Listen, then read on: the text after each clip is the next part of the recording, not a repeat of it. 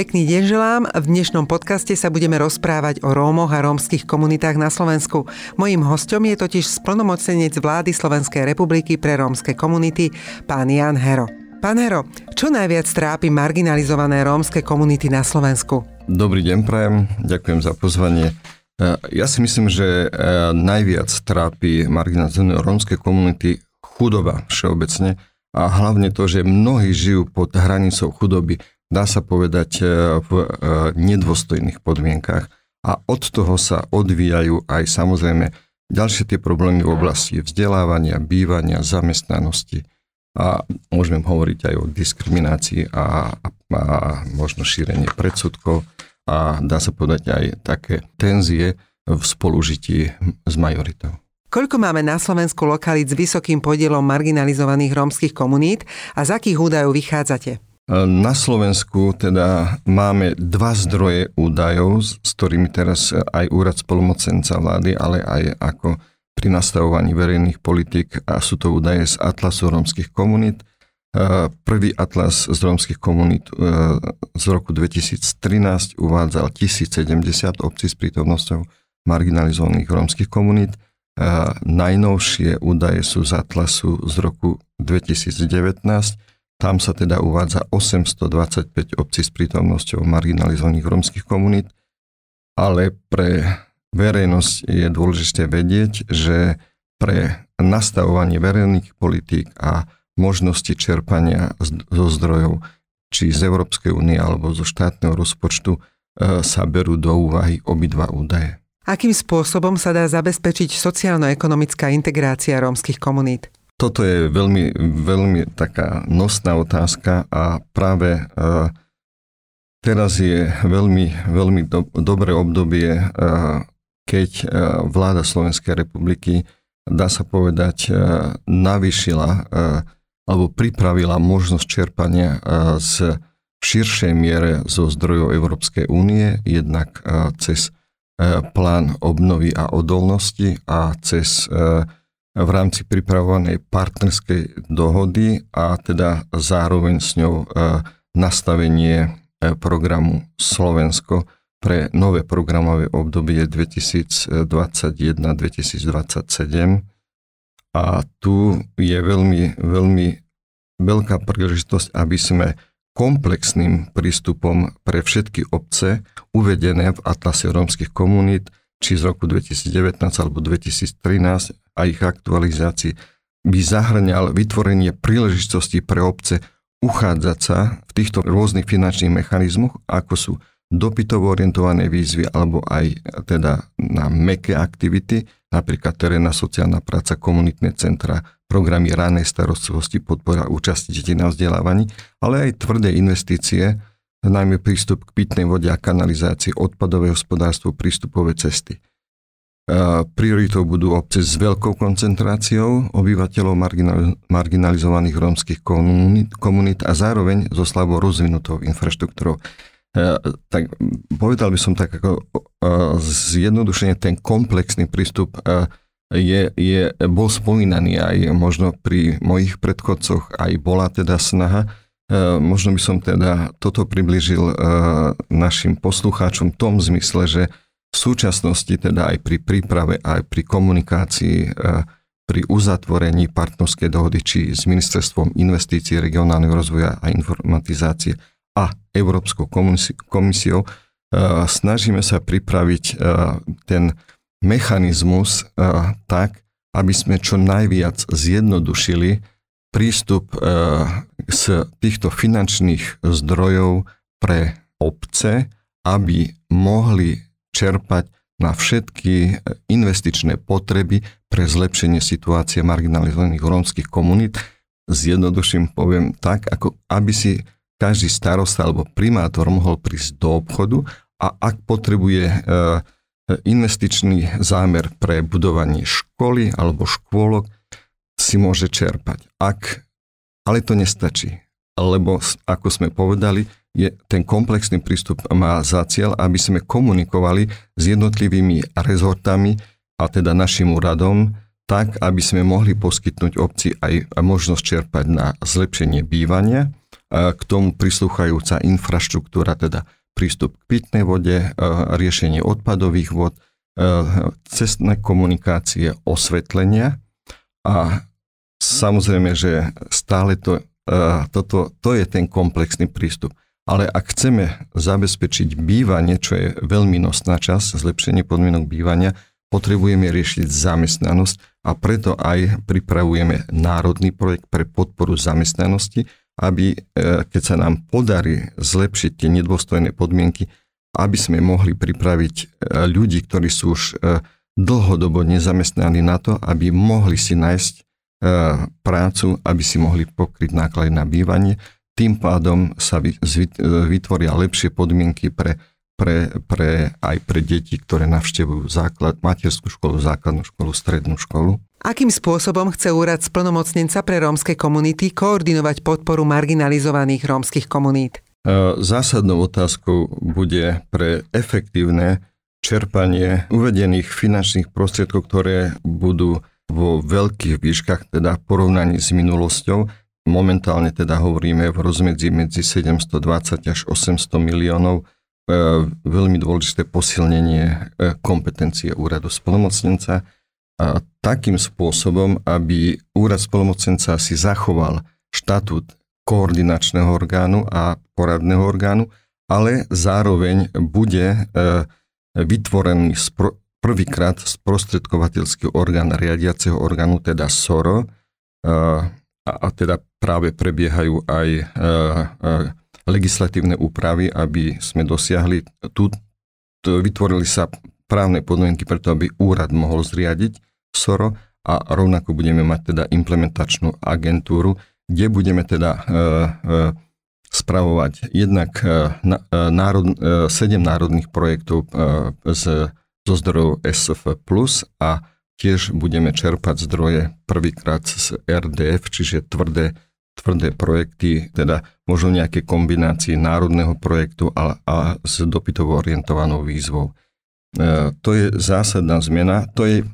Teda úrad splnomocnenca vlády teda bude svoje aktivity plniť v rámci špecifického cieľa za kombináciou SF plus a RDF v rámci teda politického cieľa 4, ale zároveň, ako som spomenul, je dôležité, aby úrad splnomocnenca mal tú koordinačnú úlohu, aby sme mohli koordinovať aj prierezové aktivity v rámci cieľov politik 2, 3 a 5. Teda aj politický cieľ 4 budeme v kooperácii aj s Ministerstvom práce a sociálnych vecí. Veľmi je dôležité to, čo sme už hovorili, aby sme vytvorili čo najjednoduchšie podmienky pre čerpanie týchto zdrojov pre dôležitého partnera, ako sú samosprávy, je práve veľmi potrebné zabezpečená komunikácia s jednotlivými rezortami, ktoré spravujú tie aktivity a majú vyčlenené finančné prostriedky v rámci ich sprostredkovateľských orgánov, s Ministerstvom životného prostredia, s Ministerstvom práce, sociálnych vecí a s Ministerstvom školstva najmä. Pre tento mechanizmus bude slúžiť prvýkrát vytvorená subkomisia pod monitorovacím výborom riadiaceho orgánu. Subkomisia, ktorá bude zložená z zástupcov jednotlivých rezortov, samospráv, regionálnych samospráv, mimovládnych organizácií, aby teda bola zabezpečená jednak obsah tých výziev a jednak časová koordinácia a aby sme zároveň mohli zastrešiť aj koordináciu efektívneho čerpania zdrojov z plánu obnovy a z programu Slovensko plánujeme zriadiť Radu vlády pre inklúziu Rómov, ktoré by predsedal premiér a v neprítomnosti pána premiéra splnomocnenec vlády pre rómske komunity. Ako sa vám spolupracuje s rómskymi a nerómskymi organizáciami priamo v teréne? Ja som niekoľko dní, teda po 100 dňoch môjho pôsobenia v tejto pozícii, považujem za veľmi dôležitú spoluprácu môžem povedať, so všetkými partnermi a teda mimovládne organizácie, zvlášť už som mal aj niekoľko stretnutí, aj teda zriaďujem poradný orgán mimovládnych organizácií a otvorene povedané, mnohé mimovládne organizácie práve sa osvedčili s výsledkami, overenými príkladmi dobrej praxe. Možno len tak ako na obraz je známa teda aj sú projekty v oblasti rannej starostlivosti ako projekt OMAMA alebo misia 1000 dní. A ja sa veľmi teším, že k doterajším politikám prvýkrát teda budeme môcť dať dôraz aj pre, dá sa povedať, najdôležitejší vek vývoja detí od 0 do 6. A teda zatiaľ budem sa snažiť maximálne teda komunikovať s mimovládnymi organizáciami, pôsobiacimi na miestnej úrovni, ale aj zaoberajúcimi sa verejnými politikami. A zároveň samozrejme, že chcem tu doplniť, aby to bolo teda úplne, samozrejme, veľmi účinné a efektívne a inovatívne prístupy prezentujú aj cirkvi a náboženské spoločnosti, s ktorými tiež chcem veľmi intenzívne spolupracovať. Kto sú v tejto téme vaši najbližší partneri a kde hľadáte podporu? Tu chcem približiť poslucháčom ten fakt, že ak chceme teda dosiahnuť ten komplexný prístup, aby sme vo všetkých oblastiach riešili situáciu marginalizovaných rómskych komunít. Takou veľkou výzvou je, a čo si teda aj úrad splnomocenca vlády v spolupráci s Ministerstvom investícií, regionálneho rozvoja a informatiky a s Európskou komisiou chceme sklbiť prístup down-up a up-down. To znamená, že tými hlavnými partnermi, možno aj z toho doterajšieho, čo sme hovorili, sú samosprávy. Teda, keď ideme princíp zo spodu hore, sú samosprávy a všetci miestni partneri a samozrejme potom, aby sme dosiahli tú koordináciu, sú jednotlivé rezorty, štátne inštitúcie, z ktorých čerpáme možno ich expertízy a teda vlastne aj to zabezpečovanie, spravovanie týchto veľkých zdrojov a cieľov, ktoré súvisia aj, sú odrazené v stratégii pre rovnosť, inklúziu a participatívnosť Rómov do roku 2030 a momentálne sme predložili teda do vlády aj akčné plány pre roky 2022-2024, aby boli sklbené práve týmito úzkým prepojením jednak teda riadiacich orgánov štátnych, ústredných orgánov štátnej správy, štátnych inštitúcií a teda smerom k samosprávam. Sú ciele obsiahnuté v partnerskej dohode podľa vás dostatočné? Ja sa veľmi teším tomu, že sa našlo teda východisko